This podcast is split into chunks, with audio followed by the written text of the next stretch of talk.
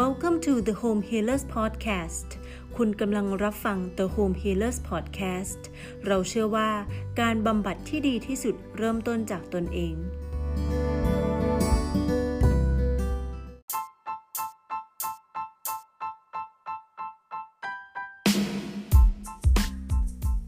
สวัสดีค่ะเซลลี่ค่ะ กลับมากับ episode ที่ 2 นะคะ คิดให้ได้วางให้เป็น how to handle decision fatigue กันค่ะ เป็นยังไงบ้างคะกับการใช้ชีวิตในอาทิตย์นี้ มีเรื่องเข้ามาให้ขบคิดกันเยอะเลยใช่ไหมคะ แล้วใครเคยมีอาการแบบนี้บ้างไหมคะว่า เหนื่อยจะคิดเหนื่อยจะตัดสินใจ ก็เลยหาเรื่องผัดวันประกันพรุ่ง หรือว่าเราเรียกว่า procrastinate นะคะผัดไปเรื่อยๆ ยังไม่อยากตัดสินใจ หรือไม่ก็ทำการตัดสินใจแบบไม่ฉุกคิด หรือตัดสินใจแบบลวกๆหุนหันพลันแล่นเขาว่า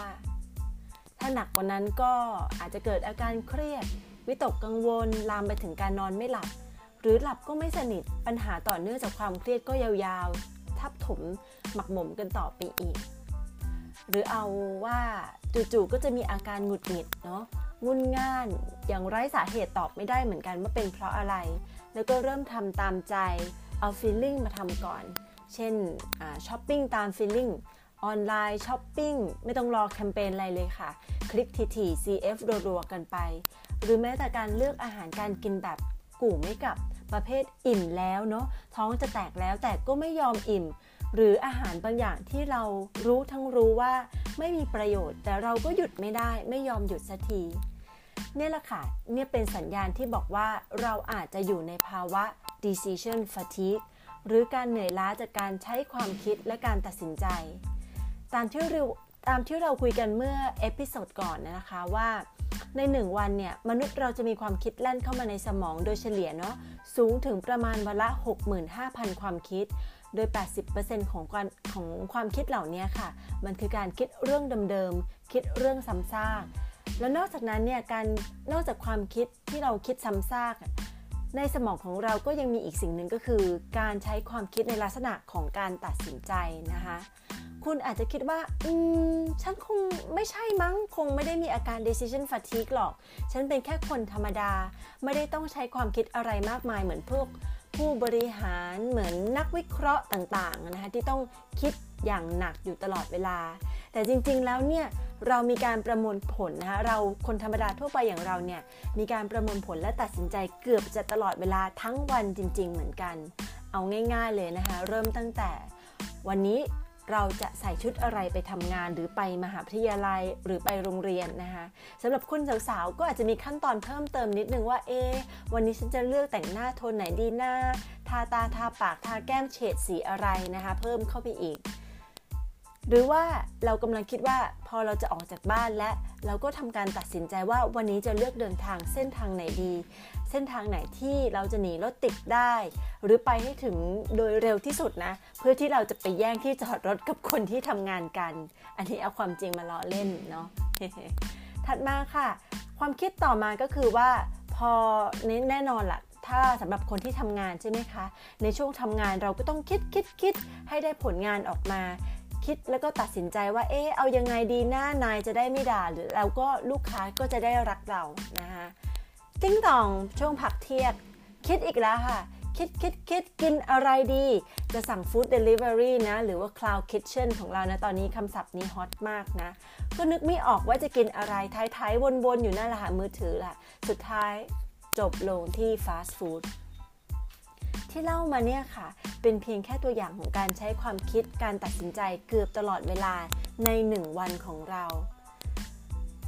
คุณโจนาสโดรานะคะ ได้เขียนไว้ใน Psychology Today เนาะเปรียบเทียบ decision fatigue ไว้ให้เห็นภาพชัดเหมือนกันเนอะว่า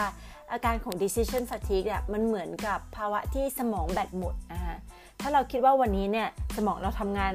ด้วยแบบแบตเตอรี่ 3A แบตเตอรี่ 2A แล้ววันนี้แบตมันอ่อนแล้วอะค่ะ แม้แต่เรื่องง่าย ๆ เนี่ยต่อให้เป็นเรื่องที่ไม่มีความซับซ้อนอะไรเข้ามาเนะเราก็ยังไม่มีแรงที่จะคิดหรือตัดสินใจเลย แล้วทำไมถึงเป็นเช่นนั้นนะคะสองข้อหลักๆเลยค่ะ ที่แซลลี่รวบรวมมาให้จากข้อมูลในอินเทอร์เน็ตนะคะ หลายๆ ข้อมูลด้วยกัน ข้อแรกค่ะ เราถูกฟอสทั้งที่รู้ตัวหรือไม่รู้ตัวก็ตามเนาะให้ทำการตัดสินใจ หรือคิดอย่างต่อเนื่อง และยาวนานเกินไป จนเกิดอาการที่เรียกว่าสมองล้า โดยไม่มีช่วงให้พักผ่อนเลยค่ะ หรือไม่มีช่องว่างหรือช่องพอสใด ๆ ที่ทำให้เราเนี่ยคลายจากการคิดและตัดสินใจ เราอาจจะบอกว่าโอ้เราอยู่ที่ทำงานเนอะเรามีช่วงพอสเหมือนกัน เช่น ตอนเดินไปกดน้ำแต่ถามว่าตอนที่เดินไปกดน้ำเนี่ยค่ะ เราก็เปลี่ยนจากการคิดเรื่องหนึ่งใช่ไหมไปคิดอีกเรื่องหนึ่งแทน เราเคยเดินประเภทแบบว่าเออพอสจากงานใช่ไหมแล้วเดินไปโดยไม่คิดไหมคะ เออลองสังเกตดูนะคะ อันนี้ให้เราลองจินตนาการว่า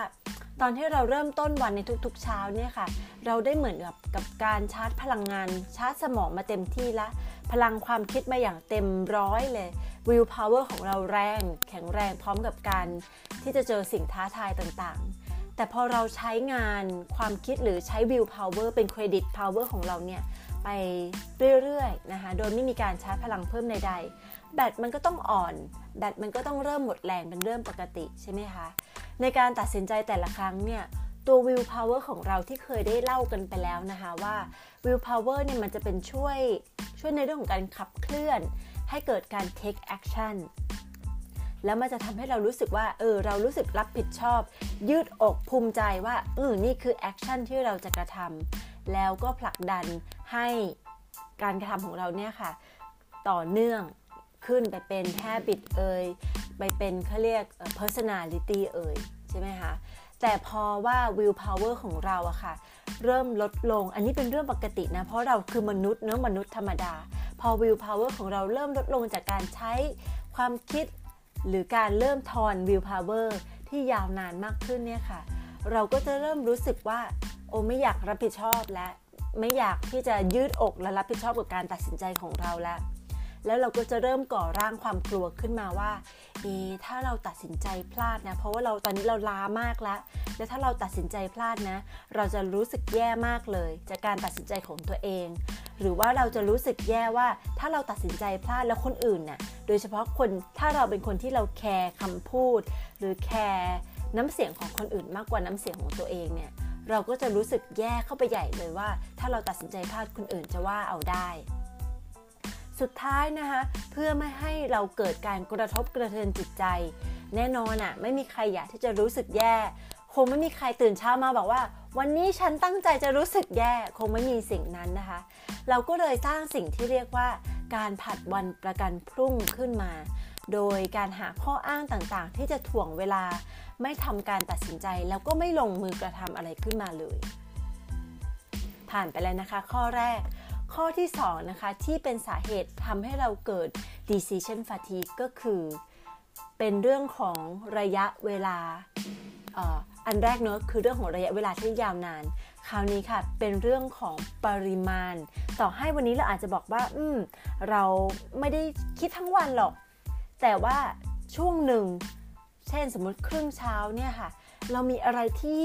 ปริมาณที่ที่จะต้องตัดสินใจหรือการคิดเนี่ย มันเยอะมากเลย มันก็สามารถส่งผลให้เกิด decision fatigue ได้เช่นเดียวกันคำว่าปริมาณการตัดสินใจเนี่ยค่ะ รวมถึงจำนวนตัวเลือกหรือ choice ที่เราต้องเลือกและตัดสินใจด้วยนะ สมองของเราเนี่ยตอนที่เราเห็น choice ต่างๆ A B C D หรือกขอคองอเนี่ยค่ะ สมองเราก็ต้องถูกใช้ในการพิจารณา ความเป็นไปได้ น้ำหนักของแต่ละ choice อยู่แล้ว ต่อให้สุดท้ายเนี่ย เราอาจจะตัด choice ออกไปแล้วเลือกแค่ decision เดียว แต่เราต้องวิเคราะห์หมดทุกตัวเลือกอยู่แล้ว เป็น default โดยปกตินะคะซึ่งตรงนี้ค่ะ สิ่งที่เกิดขึ้นก็คือว่าการที่มี choice เยอะเนี่ย มันทำให้สมองเนี่ยถูกใช้งานหนักมากเลยโดยที่จริงๆ แล้วเนี่ยเราอาจจะไม่ต้องคิดเยอะหรือมีตัวเลือกเยอะขนาดนั้นก็ได้นะคะ ตอนนี้หลาย ๆ ท่านอาจจะรู้สึกว่าอ้าวแซลลี่แล้วตอนนี้จะให้ฉันไม่มีตัวเลือกเหรอ อันนี้คนละเรื่องนะคะแซลลี่ไม่ได้จะบอกว่าให้เราต้องทำอะไรเหมือนเหมือนกัน ไม่มีตัวเลือกไม่ให้มีความแตกต่าง สิ่งที่แซลลี่กำลังจะสื่อก็คือว่า choice ค่ะเป็นสิ่งที่ดี การมี choice ทำให้เราเกิดความคิดสร้างสรรค์ต่อยอดได้ แต่วันนี้ choice ของเราเนี่ยให้มองว่ามันมี value จริง ๆ กับเราไหมนะคะ สิ่งที่เรามีอยู่เนี่ย สร้าง value อยู่ไหม ถ้ามันไม่ได้สร้าง value แล้ว เราก็ควรที่จะมี choice มีตัวเลือกใหม่ ๆ ที่สามารถตอบโจทย์หรือสร้าง value เราได้ แต่ถ้าวันนี้เราบอกว่าสิ่งที่เรามีอยู่หรือกิจกรรมที่เราทำอยู่ค่ะ ดีอยู่แล้วมันก็โอเคอยู่แล้วนี่นา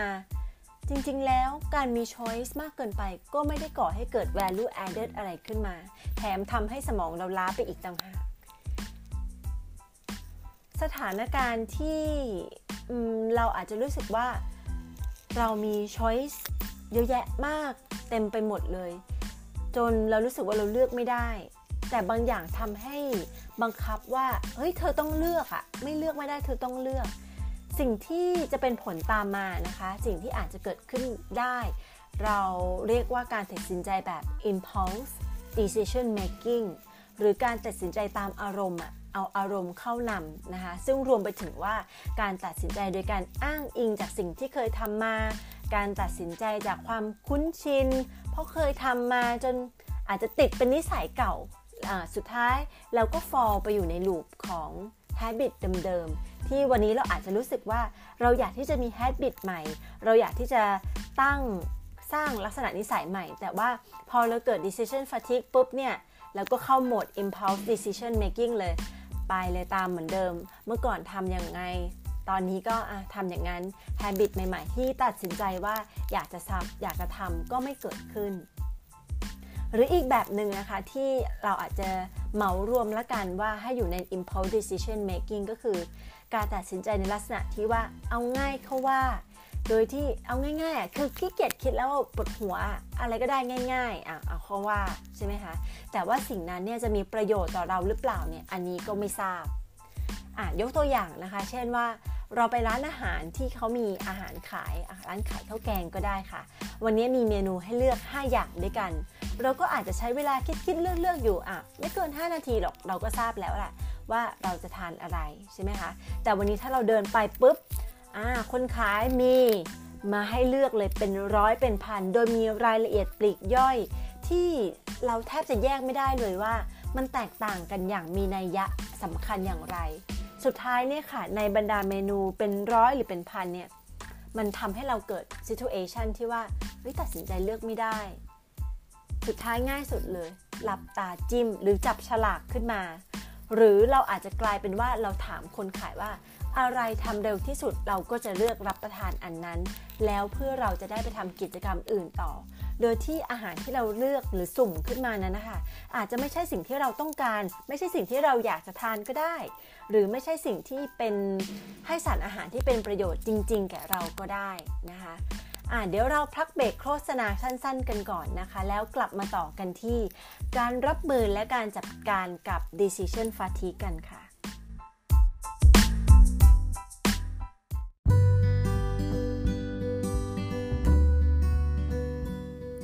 สมุนไพรขมิ้นชันและฟ้าทลายโจรในรูปแบบเม็ดแคปซูล ตราอ้วยอันโอสถที่ผ่านมาตรฐาน GMP และได้รับการรองรับจากองค์การอาหารและยา รับประทานง่าย 1 กล่องมี 10 เม็ดซื้อผ่านเพจ The Home Healers 6 กล่องเพียง 110 บาท ส่งฟรีทั่วประเทศ รีบหน่อยนะคะ สินค้ามีจำนวนจำกัด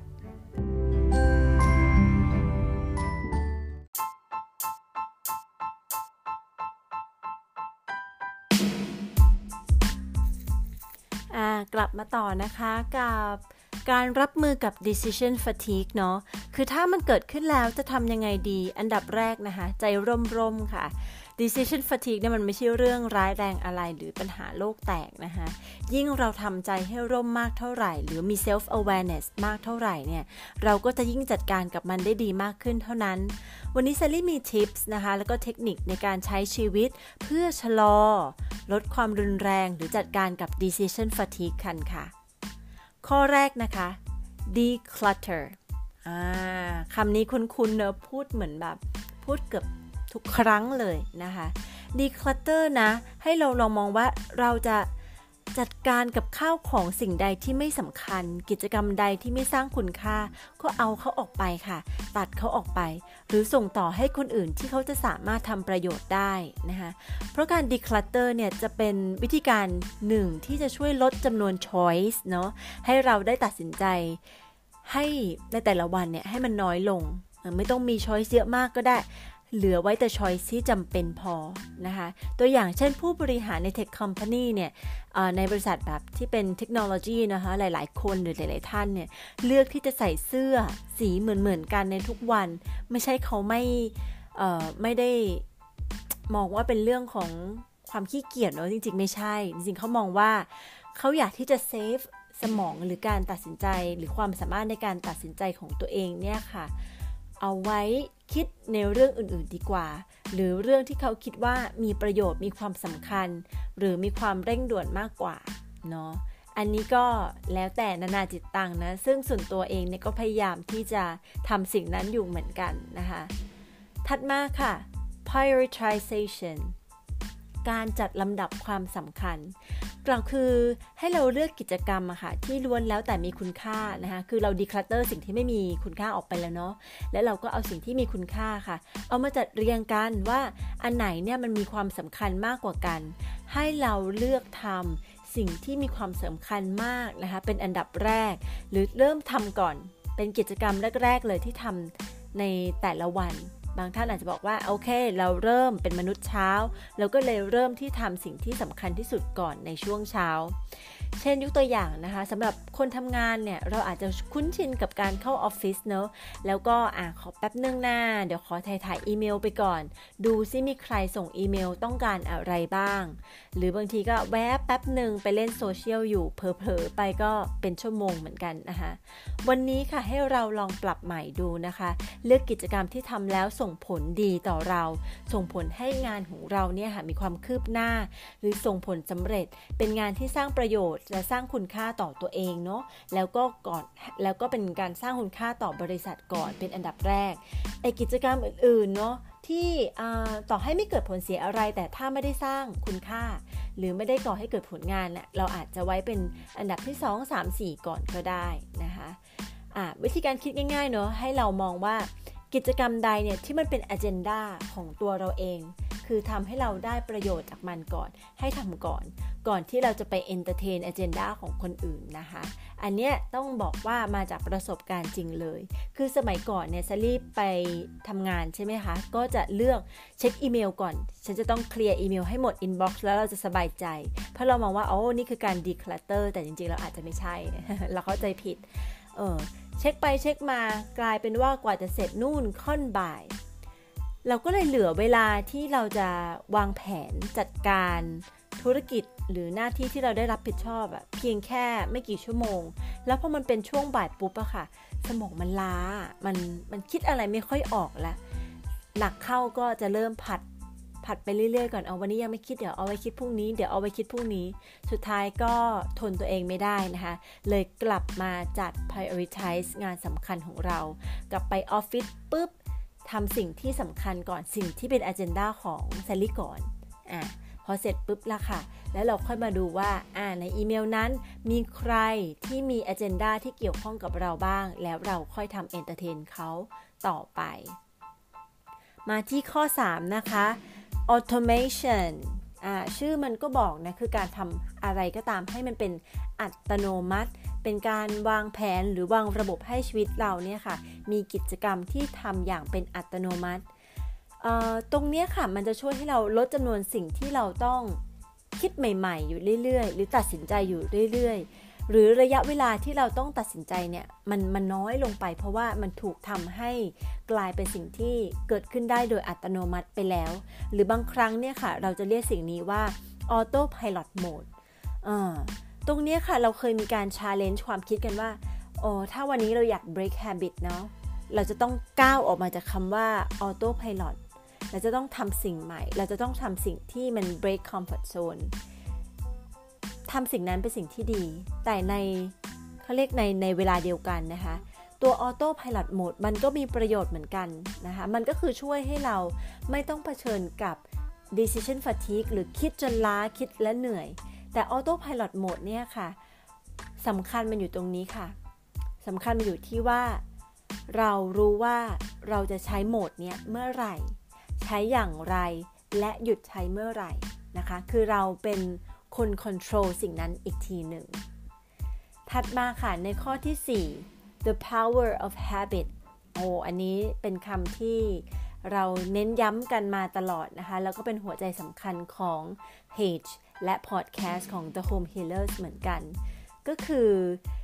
ตัว habit เนี่ยค่ะ มันจะเป็นสิ่งที่สัมพันธ์กับ automation ซึ่งเราเคยคุยกันไปแล้ว ในเรื่องของเทคนิคการสร้างลักษณะนิสัย ผ่านวรรณกรรมวรรณกรรมนะคะ งานเขียนที่มีชื่อว่า The Monk Who Sold His Ferraris ของคุณโรบี้ชามาร์นะคะ โดยที่ผู้ฟังนะสามารถเข้าไปฟังย้อนหลังได้ที่พอดแคสต์ของ The Home Healers นะคะ ในช่วงตอน Read Out Loud วันนี้เลยมีเวลาจำกัดนะคะ เลยขอไม่ลงรายละเอียด แต่เพียงแค่ว่า แจ้งว่าการสร้าง habit หรือลักษณะนิสัยเนี่ยก็ช่วยทำให้เราเนี่ยลดความเสี่ยงหรือลดความรุนแรงของการมี decision fatigue ลงได้ เพราะเราทำซ้ำๆเราทำจนเป็นกิจวัตรจนเป็นลักษณะนิสัยของเราไปแล้ว ข้อสุดท้ายค่ะ pause หยุด คือการหยุดนั่นเองนะคะ เราอาจจะใช้เทคนิคในข้อที่ 1 declutter ข้อที่ 2 prioritization การจัดลำดับความสำคัญ ข้อที่ 3 automation นะคะ หรือข้อที่ 4 คือ power of habit เออเราทำมันได้อย่างดีแล้วจนเหลือเหลือแต่สิ่งที่มันเป็นกิจกรรมสำคัญไว้อะอย่างดี แต่ว่าให้เรามองว่ากิจกรรมเหล่านั้นนะคะคือสิ่งที่เราต้อง action สิ่งที่เราต้องทำเขาเรียกว่า verb to do คือต้องทำมัน แต่วันนี้ให้เรามองอีกมุมหนึ่งนะคะว่า แล้วถ้าไม่ทำล่ะ คือการอยู่เฉยๆ การปล่อยว่าง การปล่อยให้เกิดช่องว่างขึ้นมา การปล่อยวางลง หรือการพอสลง ตรงนี้ค่ะมันจะต่างกันนิดนึงนะคะ การพอสไม่ใช่การอันดู การอันดูคือการกลับไปแก้ไขสิ่งที่เราทำไปแล้ว แต่การพอสเนี่ยคือการหยุด การพัก การไม่ทำอะไรเลยนะคะการไม่คิดอะไรเลย การปล่อยให้ตัวเองอยู่ในภาวะสุญญากาศบ้าง ลอยตัวบ้างเหมือนการหายใจเข้า แล้วก่อนเราจะหายใจออกเนี่ยมันจะมีช่วงพอสเล็กๆ บางครั้งเนี่ยมันเล็กซะจนเราแทบไม่เคยได้สังเกตเลยว่ามันมีช่วงพอสนี้อยู่ โดยในภาวะพอสเนี่ยค่ะ ต้องเป็นช่วงที่เราอยู่สบาย ไม่ขวนขวาย หรือมีความพยายามที่จะพอสมันเป็นการพอสโดยอัตโนมัติเราจะไม่รู้สึกว่ากระเสือกกระสนกระเสือกถ้าเป็นการหายใจเนอะเราจะไม่รู้สึกว่าพอเราหายใจเข้าไปแล้วเนี่ยเราต้องกระเสือกกระสนที่จะต้องหายใจออก มันจะมีช่วงโมเมนต์สั้นๆ เล็ก ๆ ที่เราอยู่ได้ อยู่สบาย ต่อให้ช่วงโมเมนต์นั้นนะคะ จะเป็นแค่เสี้ยววินาที หรือ 1 วินาทีก็ตาม แต่พอเราให้ความสำคัญกับมันแล้วเนี่ย หรือเริ่มกลับไปให้น้ำหนักกับพอสเนี่ยค่ะ ระยะเวลาของพอสก็จะยาวขึ้นยาว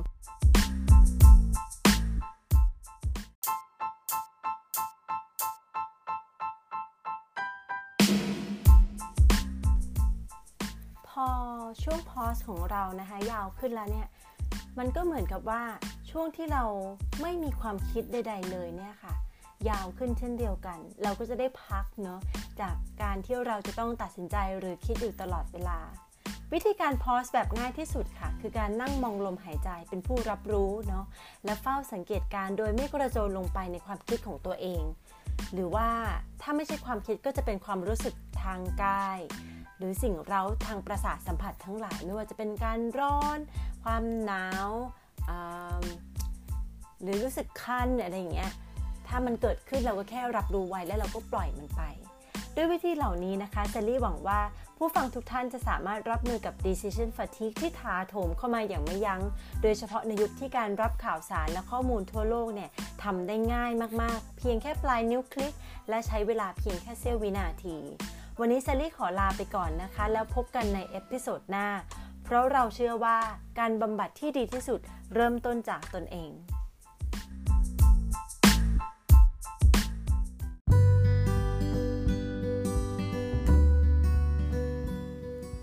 ติดตามโพสต์อัปเดตได้ที่ Facebook และ Instagram The Home Healers สำหรับท่านที่ชอบฟังบทความทางพอดแคสต์ สามารถติดตามผลงานของเราได้ที่ Spotify และ Google Podcast The Home Healers แล้วพบกันนะคะใน episode หน้า เพราะเราเชื่อว่าการบำบัดที่ดีที่สุดเริ่มต้นจากตัวเอง